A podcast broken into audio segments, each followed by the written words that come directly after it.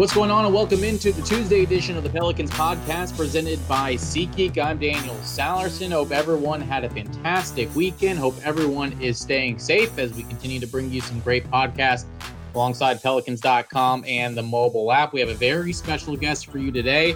Of course, you heard about him earlier today with Jaxson Hayes, Pelicans rookie. He and Krispy Krunchy Chicken teamed up to provide 500 meals to frontline workers.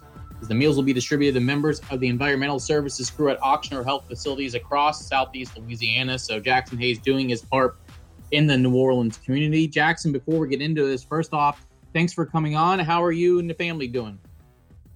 Of course. Thank you guys for having me. We're doing great right now. Just quarantined, just staying safe, staying social distancing away from everyone else right now. Now, exactly what are you doing to kind of, keep your mind off things? What are you doing to stay busy? Whether it's, obviously your big shoe collection, what are you doing to kind of stay busy during this time? I've been taking this time to kind of collect some more shoes. Also been playing some Call of Duty, working out here at my home on the bike, doing some kettlebell workouts, just stuff like that. Has it been hard staying in shape, when you're kind of stuck in an apartment trying to do some stuff, or has it been actually okay being able to work out and stuff? I mean, it's been okay being able to work out. I mean, I'm able to just do it every morning whenever I wake up. But, obviously it's not basketball shape, being able to run up and down all the time. It's hard to stay that type of shape when you're not playing basketball.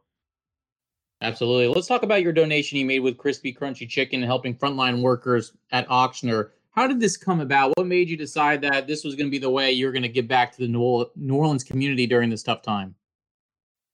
Really, it's just about just giving back. New Orleans has done so much for me since I came down here. The people have showed so much love, so I just wanted to help out.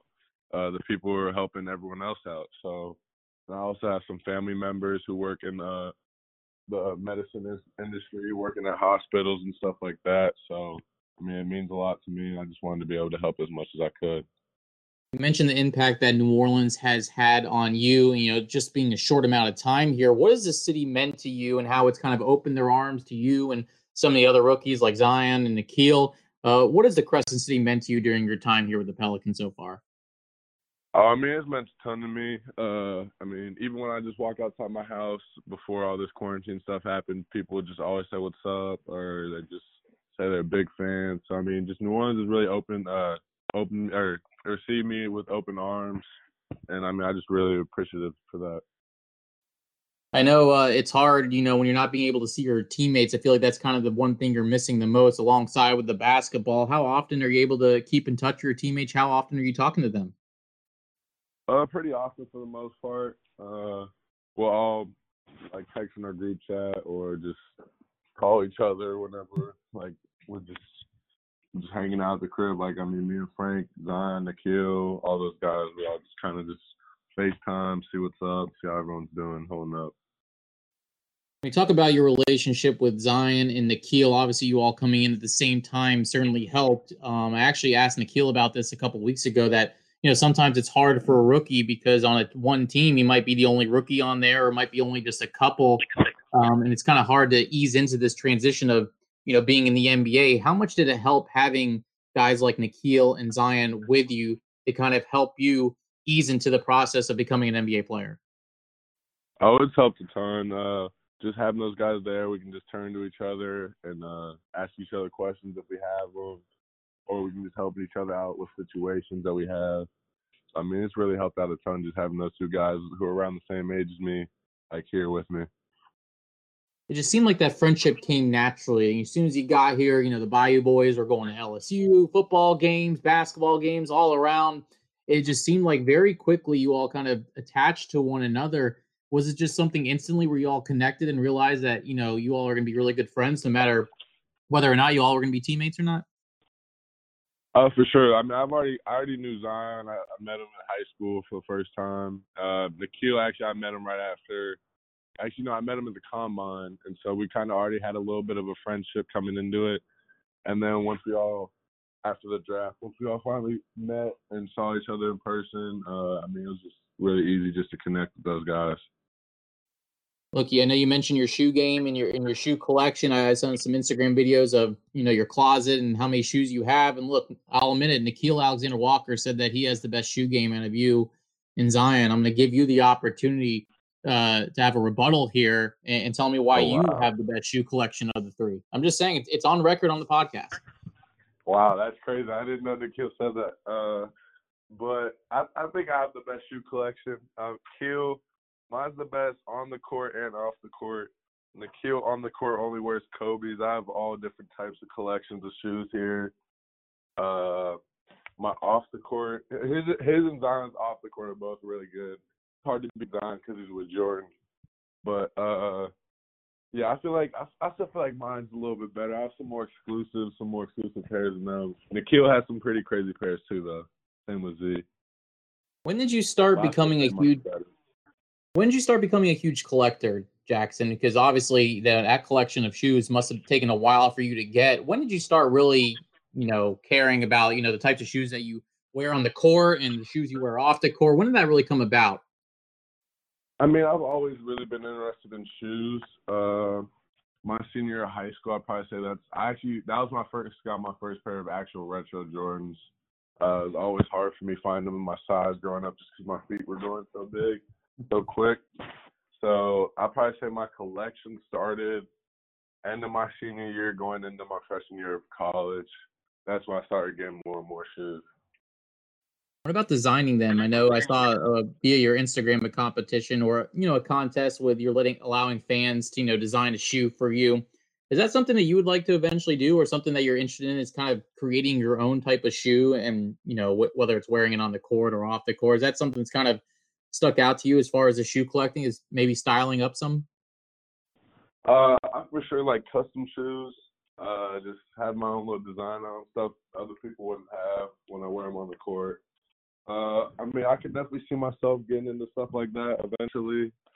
Hopefully, maybe down the line there's a signature shoe coming out. But that will only tell with time. Now, Nickeil said he was doing construction because he needed to fit all of his shoes in a different closet. Is this something that you have no problem with? You have enough room in your closet to fit all your shoes right now, or at some point you might have to consider an expansion? My shoe closet has actually gotten too small for my collection. I'm starting to have to put all of them on the floor as well. But I'm moving here soon, so hopefully I'll have a new room that I'll be able to fit all of them. Awesome. Obviously being your rookie year, this is kind of an odd year for you with this pandemic and, with the trade happening, summer league started a little late for you. What has been your biggest adjustment on or off the court or even both? What's kind of been the biggest thing that you've had to adjust to with the NBA lifestyle? Really just all the traveling. College, you traveled a ton. I've traveled a ton, but NBA is just different. You're traveling at least like 2-3 times a week sometimes, maybe even more. So that definitely took a little bit of getting used to. So I'll probably say that. As far as the amount of games, you mentioned not a lot of traveling with the University of Texas, but also the amount of games go from 30 to 40, depending on, a tournament run to 82 plus playoffs. I know we didn't all 82, but as far as having potentially 3 or 4 games a week, how much of an adjustment was that even without the travel? Oh, that was a huge adjustment. I feel like you're playing an AU tournament every week.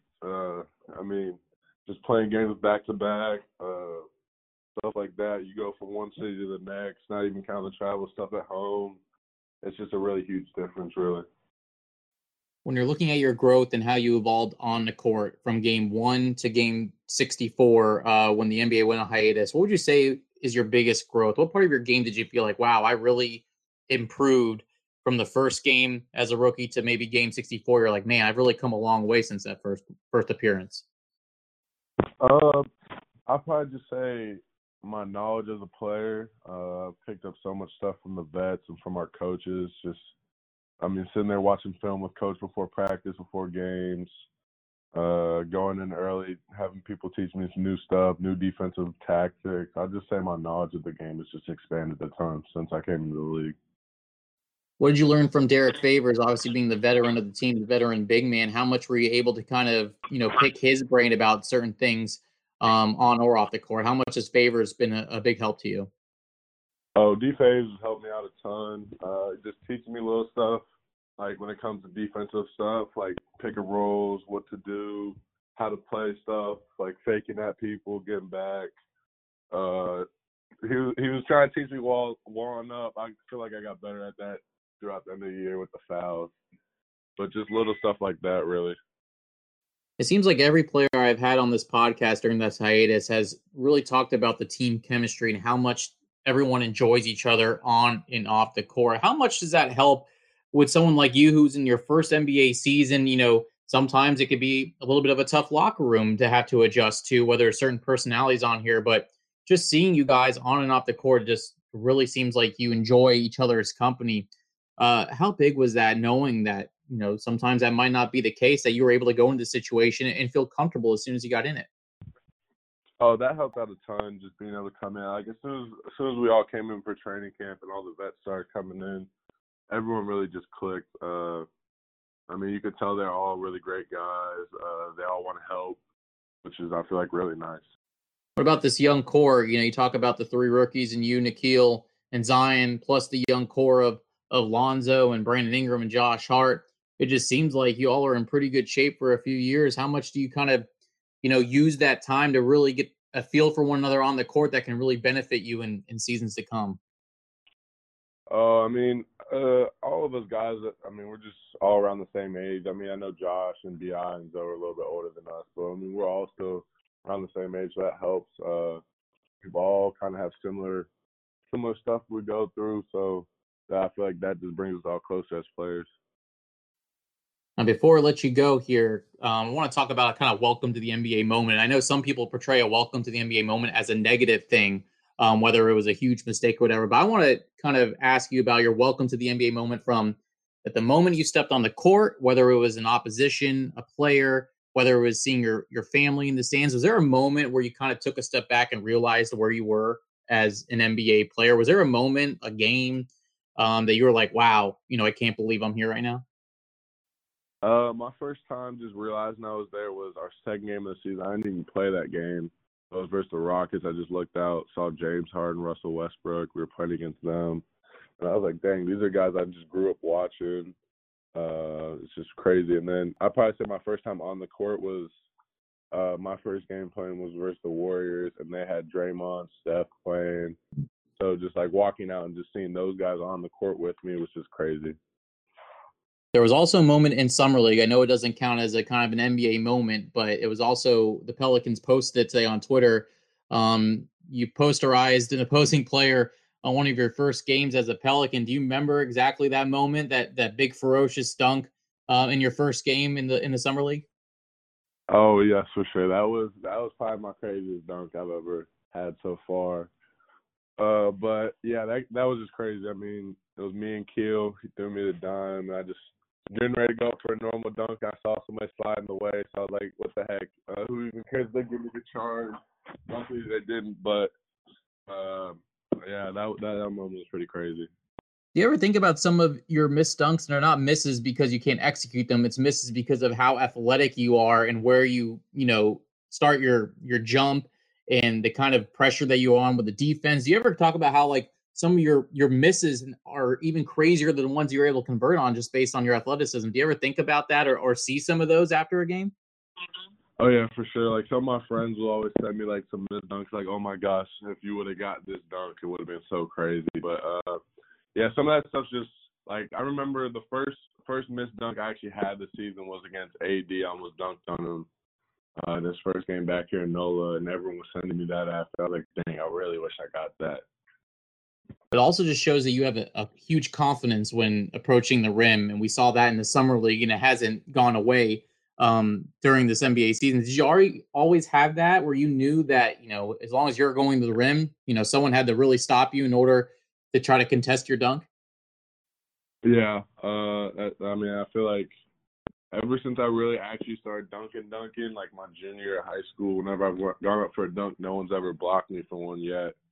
Except for this year in the league. So, I mean, ever since, like, I just started dunking, I was really just like, no one can jump with me, so I got to have that mindset just to do what I got to do.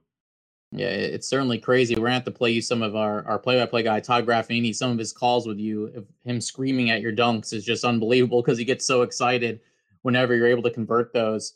Jaxson, it's been really fun kind of talking to you and catching up. I know this is kind of a tough time for everyone, so any chance we get to see how you're doing. I know the fans are, you know, wanting to make sure you're doing okay, and I know they and the city of New Orleans and the Pelicans and Ochsner really appreciate the contribution you made today. And I hope to see you soon, Jaxson. I appreciate the time today. Oh, of course. Thank you for having me. Yes, hopefully we'll be seeing each other soon and get back in the facility and get going again. Thanks to the big fella Jaxson Hayes for coming on the podcast today. And, of course, props to the young man for his contributions in partnership with Krispy Krunchy Chicken, delivering 500 meals to healthcare workers on the front lines. The meals were distributed to members of the environmental services crew at Ochsner Health facilities across southeast Louisiana. And we have another great podcast for you tomorrow. Fox Sports New Orleans is re-airing a game from 1977 with the New Orleans Jazz as Pistol Pete Maravich put up 68 points against the New York Knicks. We're going to talk to two players involved in that game, one from the New Orleans Jazz and one from the New York Knicks. Otto Moore joins the program as one of Maravich's teammates. He gives his perspective on that night and talks about Pete Maravich as a ball player. And also we'll get the perspective from someone on the other side of those 68 points, Bob McAdoo, Hall of Famer, who played for the Knicks that night.